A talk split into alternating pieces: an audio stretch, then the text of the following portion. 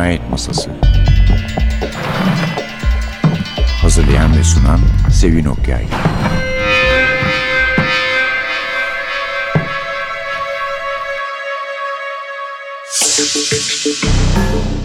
Merhaba, NTV Radyo'nun Cinayet Masası programına hoş geldiniz. Birkaç programdır sırası geldikçe diyeyim. Landayton'dan söz edip duruyoruz. Hatta bu daha gerilere de uzanıyor Landayton'dan söz etmemiz.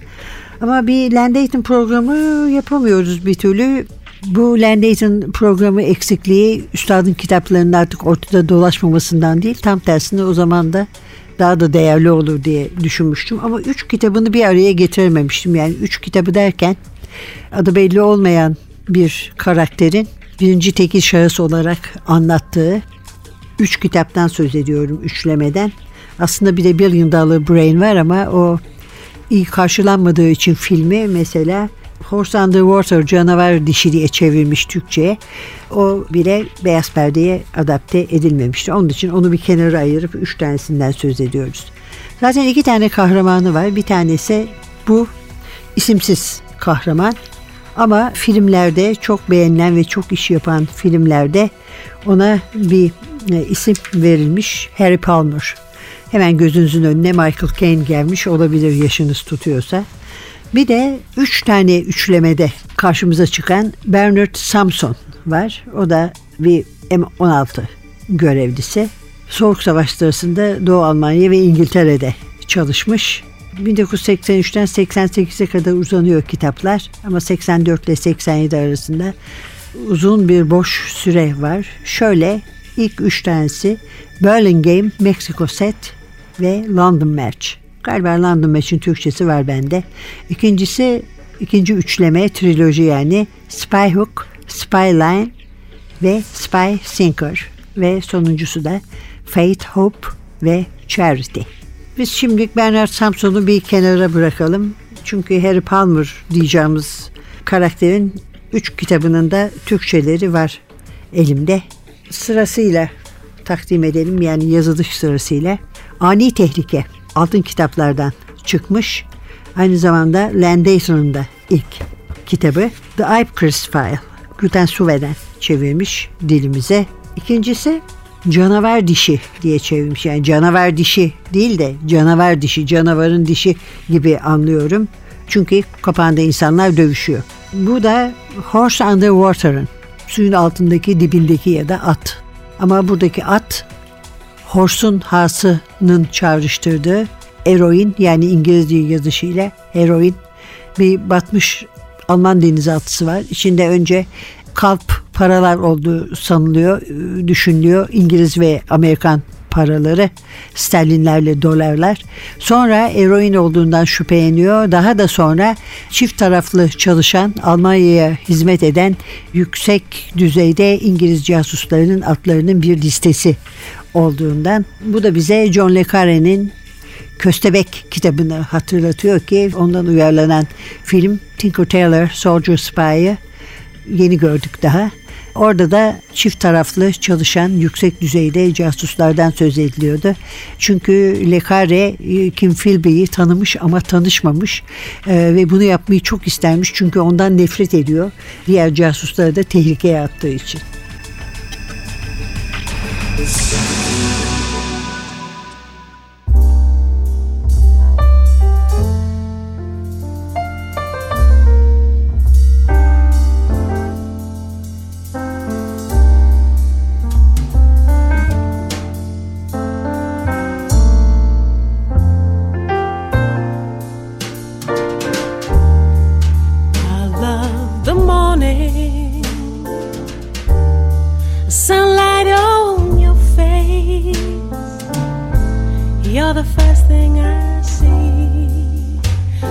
Let me.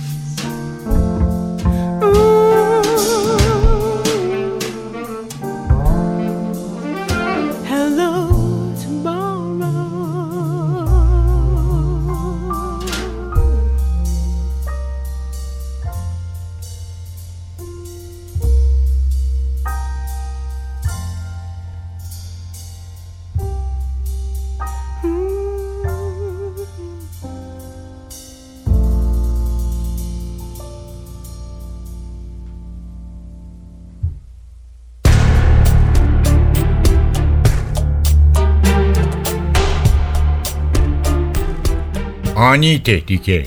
Dalby'nin başını geriye attığını ve uzun sarı saçlarının güneşte parladığını gördüm. Bağırarak bir şeyler söyledi ama duyamadım. Sonra Korens stilindeki dev gibi sütunlardan birinin arkasından kayboldu. Kırık basamaklardan inerken iki kertenkele çabucak kaçtı.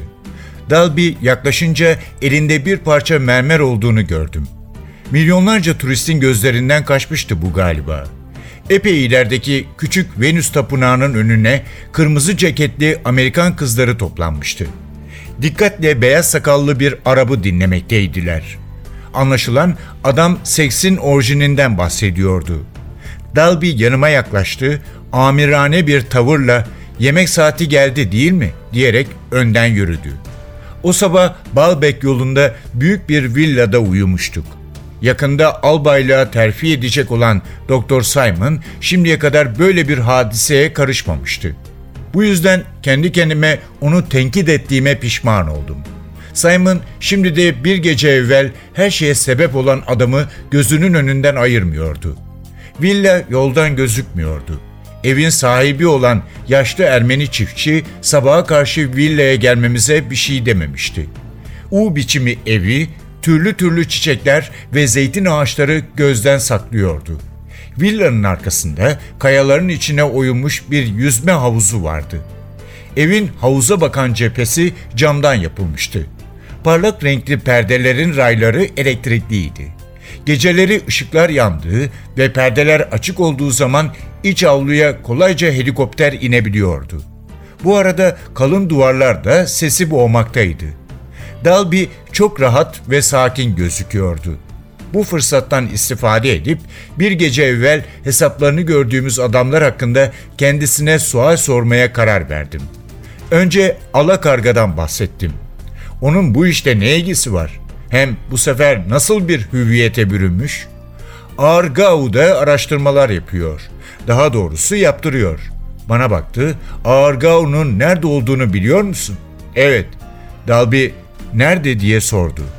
Cahilliğim seni utandırıyorsa kusura bakma. Argau kantonu İsviçre'nin kuzeyindedir. Ren nehrinin ağırla kavuştuğu yerde. Kusura bakma, senin gibi bir para kralının İsviçre'yi bilmesinden tabii bir şey olamaz. Doğru. Şimdi söyle, nasıl bir araştırma ekibi bu? Ekipte sosyoloji ve psikiyatri mütehassısları, istatistikçiler var. Muhtelif endüstri kaynaklarından para yardımı görüyorlar. Muhit sentezi denilen bir şeyi tetkik ediyorlar. İşte şimdi olan oldu diye mırıldandım. Bir şey anlamadım.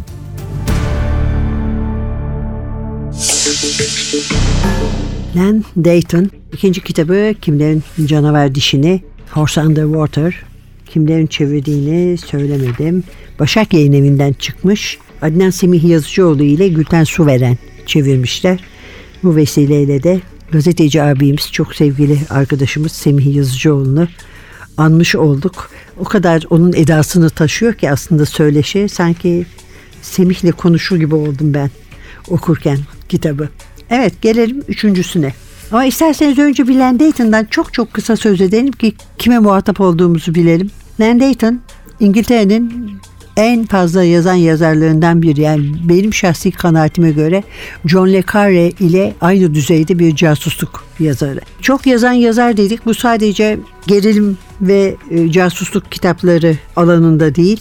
En çok bununla tanınıyor tabii ama aynı zamanda edebiyat dışındaki türlerde de uzman. Pulculuk, askeri tarih, grafik tasarım ve gurme yemek yapma. 80'den fazla kitap yazdı ya da katkıda bulundu. Ee, Bunların dışında 200 başka kitabın kapaklarını tasarladı. Yüzlerce gazete ve dergi yazısı var kendi adıyla ve yemek yapma dünyasında da devrim yarattığı söylenir. Şimdi geldik üçüncü kitabımıza. Bu üçlemenin üçüncü kitabı. Rusya'dan gelen cenaze. Funeral in Berlin. Berlin aslında tabii. Altın kitaplardan çıkmış. Bunun yılına bakıyoruz. Bulamıyoruz. Çünkü yazmıyor. Bunu da Gülten Suveren çevirmiş. Yani bunların üçünde de Gülten Suveren'in payı var. İkincide Adnan Semih Yazıcıoğlu da var.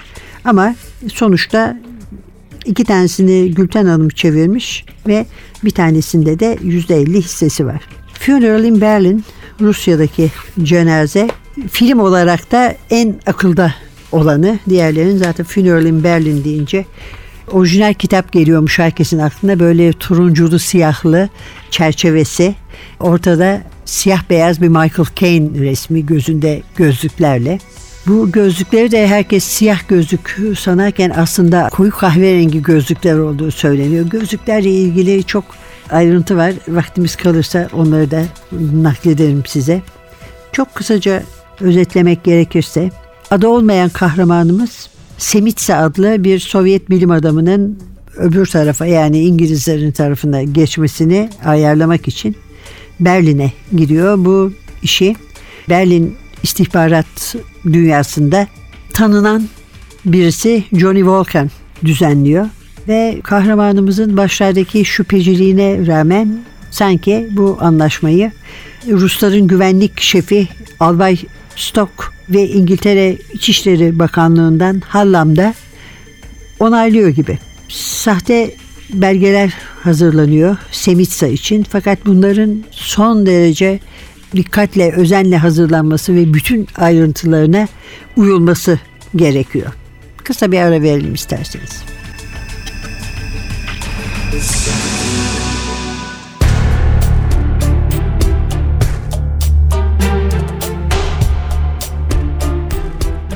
Canavar dişi. Arabayı hafifçe denize göçmüş rıhtımdan parçalanmış bir sala doğru sürdüm. Arabanın ağırlığı insan eliyle yapılmış salın iplerini zorladı. Yükü altında sal biraz daha sulara gömüldü. Ufak beyaz binalar sahilden ayrıldığımız sırada gittikçe daha uzakta kaldılar. Sal yağlı suların üzerinden gittikçe ilerliyordu. Arabayı salla İspanya tarafından Portekiz tarafına geçirmek en azından 12 adamın işidir. Ve o 12 adam şimdi geri, sol el aşağı, hadi bir hamle daha diye hep bir ağızdan Portekizce bağırışıyorlardı. Giorgio'ya arabadan inip dar kalasların arabanın tekerleklerinin altına muntazam bir şekilde yerleştirilmesini temin etmesini söyledim. Portekizceyi çok fazla öğrenmeye pek hevesli değildim. Araba salın üzerine tam ortalama oturtulmamıştı ve arka tekerlekler ileri geri giderken bir ara kalaslardan biri kurşun gibi yana fırladı. Tam zamanında ev frenini saldım. Arabaya hafif gaz verdim. Araba ileri fırladı ve salla karşı sahil arasına konulmuş rampadan yukarıya ahlayıp oflayarak tırmandı. Orada durup Giorgio'yu bekledim. Giorgio gayet zarif ütülü pantolonundan hayali bazı tozları fiskeleyerek rampayı çıktı. Elleri sinirli sinirli parmaklarındaki altın yüzükleri çevirirken arabanın penceresinden içeriye baktı. Hafifçe gülümsedi. Sonra kolunun altından ufak yeni bir dosya çantasını aldı. Arabanın içine koydu. O çantayı daha evvel arabadan çıkarıp aldığını fark etmemiştim. Kıymetlidir dedi. Portekiz bir yarı tropik ülkedir. Bakımlı, her karış toprağa ekili ve geometrik bir ülkedir. Portekiz, deri şapkalı sivil muhafızları adım başında itinayla yağlanmış otomatik mavzerlerini gösteren İspanya'ya benzemez. Özlü bir ülkedir ve ne sınır geçit noktalarında ne de posta pullarında Salazar'ın resmini göremezsiniz. Peki ya teçhizat ne olacak diye sordum. O deniz altına inip tetkik edeceksiniz. 40 metre derinlikte çalışabilir misiniz? İlk sualinizin cevabı Mr. McIntosh bana lazım olan teçhizatı gemiyle getirtiyor. İkinci sualinizin cevabı evet. 40 metre derinlikte çalışabilirim. Tazikli hava tüpleri kullanacağım. Gayet basittir. Ben denizaltı çalışmalarında çok büyük mütehassısım. 60 metre derinlikte de çalışabilirim.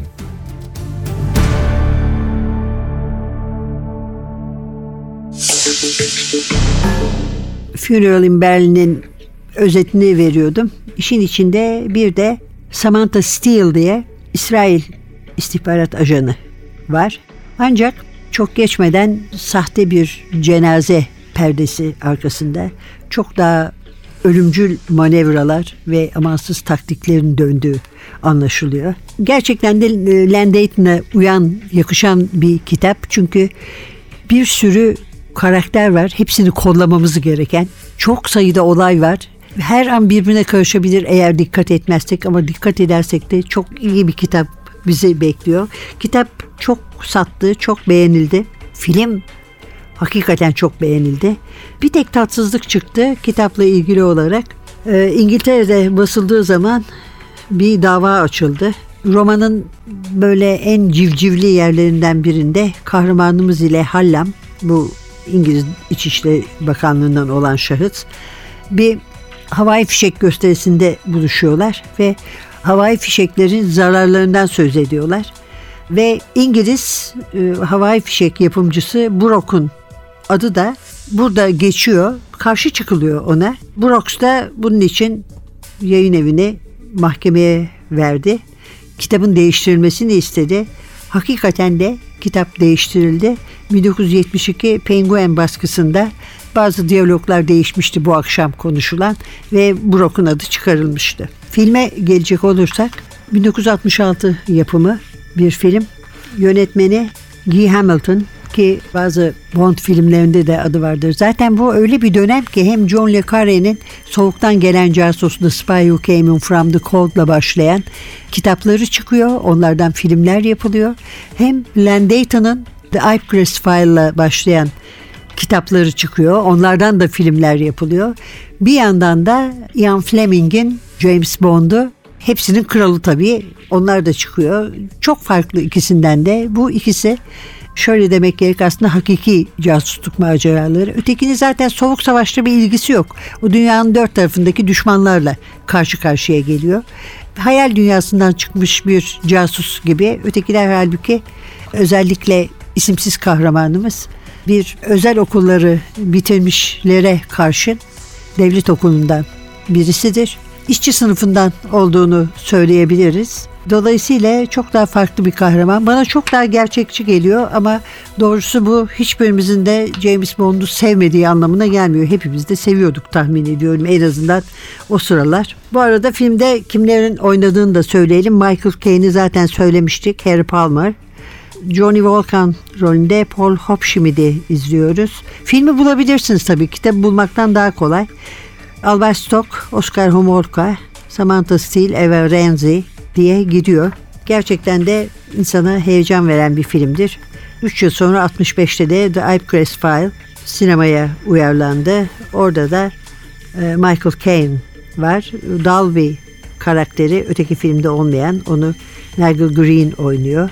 Jean diye bir kız çıkıyor. Sue Lloyd oynuyor ve hepsinde Alice var. Alice daima üstünün yardımcısı oluyor bizim kahramanın. Orada da Fred'e Bamford'u izliyoruz.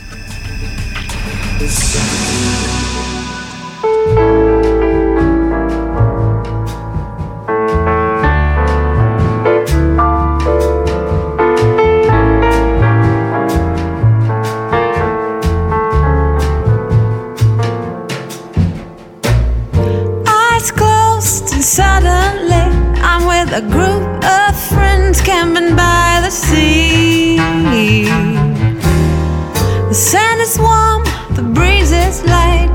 There's a bar nearby and it's a starlit night. I open up my eyes to take it in. I realize that winter's here again. Here's what it's all about.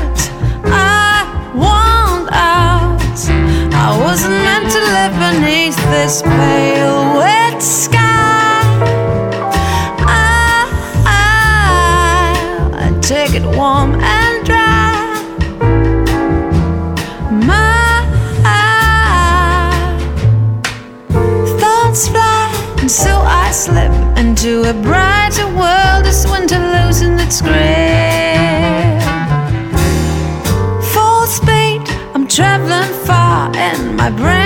New cherry red American car. I wake up to the sound of honking horns. Lights are green and the interior is warm. Here's what it's all about. I got a few good reasons why I want to get out. Wasn't built for walks in the rain.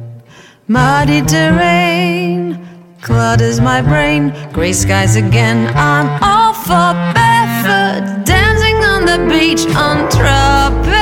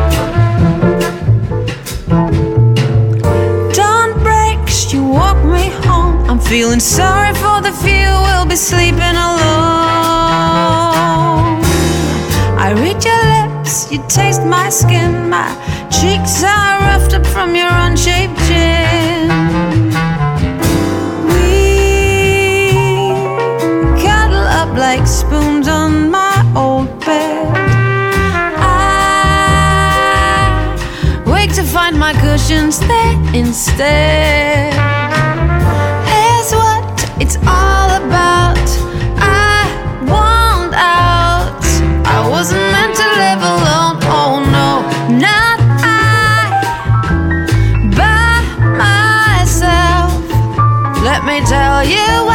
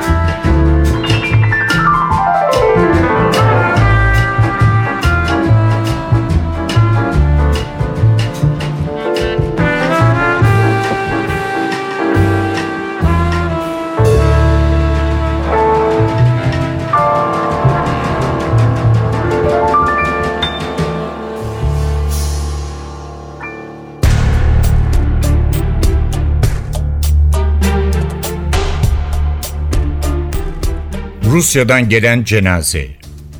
Cebindeki İngiliz pasaportunu yokladı. Duvar kendisini pek ilgilendirmiyordu. Hatta bunu tercih etmekteydi. Etrafına bakınırken gözü tanıdık bir kadına takıldı. Onu İskoçyalı bir albayla tanıştırmıştı. Albay, kadının yatağının ucunda bir televizyon bulunduğunu söylemişti. Vulkan gözlerini kısarak kadına bir öpücük yolladı. O da elindeki küçük çantayı salladı. Vulkan hala cazibeli diye düşündü.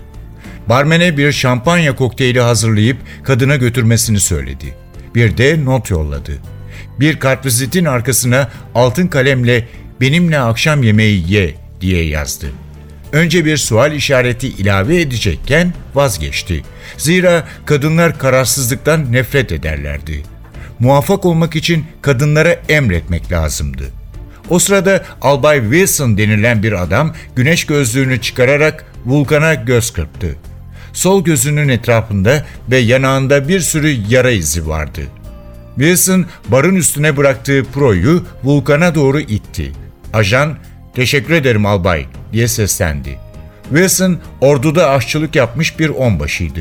Zaten yüzündeki yara izleri de tavadan sıçrayan yağların hatırasıydı. Sigara iyi cinstendi. Albay ona ucuz bir pro vermeye cesaret edemezdi. Vulkan proyu koklayıp elinde çevirdikten sonra üst cebinden çıkardığı küçük bir altın bıçakla bunun ucunu kesti. Barmen sigarayı doğru dürüst yakamadan albay da yanına sokuldu. Albay Wilson 1.83 boyunda, yüzü güneşten iyice esmerleşmiş, adaleri vücutlu bir adamdı. Saçlarını kısacık kestirmişti. Adam iki bourbon ısmarladı. Vulkan başıyla lame elbiseli genç kadını usulca işaret edip barmene baktı. Barmen gözlerini kapatıp açtı. Ajan birçok şeyin işaret ve jestlerle ifade edilebildiği bu şehri seviyordu. Vulkan genç kadına göz kırptı. Kadın ağır ağır elbisesini düzeltip ensesindeki saçlara dokundu. Ajan Albay Wilson'a döndü. Söyle bakalım ne istiyorsun? F2 adreseli bir fotoğraf makinesi istiyorum. Vulkan uzanıp kovadan bir parça buz aldı. Piyanist bir parçayı bitirmişti. Ajan sigarayı dudaklarının arasına sokarak alkışladı. Birkaç kişi daha bu alkışa iştirak etti. Ajan demek öyle diye mırıldandı. Hala piyaniste bakıyordu. Albay Wilson devam etti. İyi fiyat veriyorlar. Hem de dolar. Vulkan sesini çıkarmadı. Senin bu tip işler yapmadığını biliyorum. Fakat bir arkadaşıma söz verdim. Bir nevi hatıra bu. Biliyorsun doğudan kaçırılmış şeylere bu tip insanlar itibar ediyorlar. Hangi insanlar? Ticaret heyeti diye cevap verdi Wilson.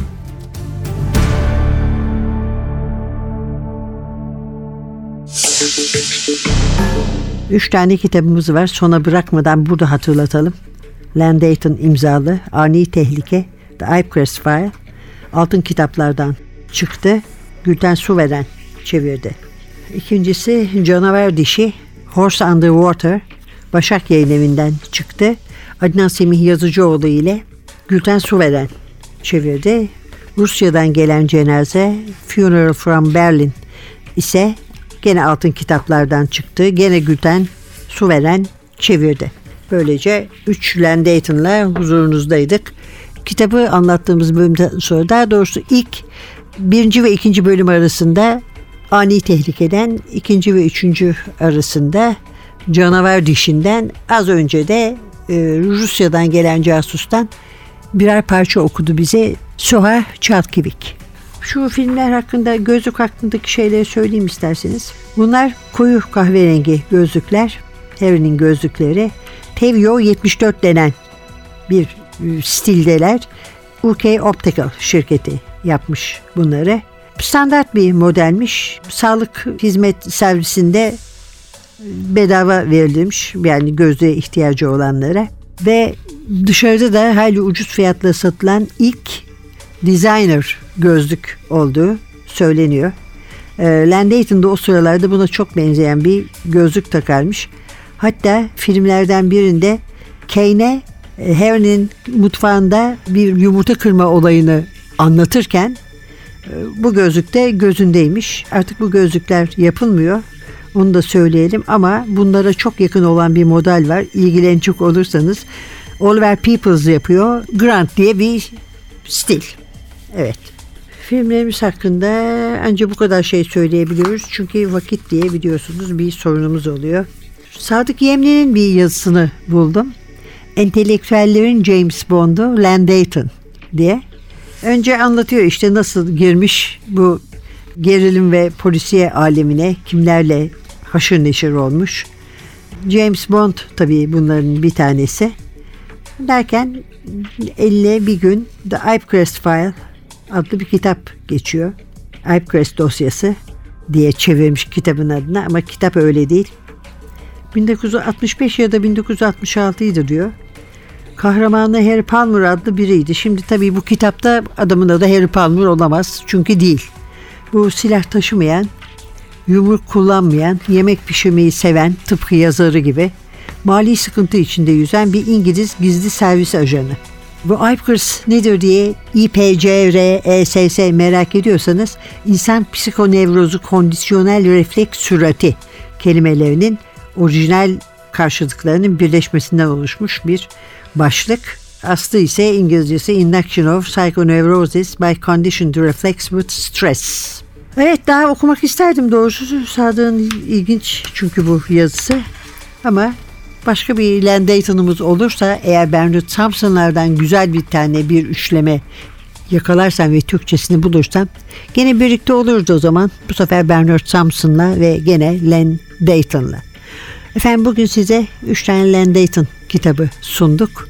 Önümüzdeki hafta bir başka Cinayet Masası programında yeniden birlikte olmak umuduyla mikrofonda Sevin, masada Atilla. Hepinize hiç eskimeyecek eski kitapları okuyarak zevkle geçen haftalar temenni eder. Hoşçakalın.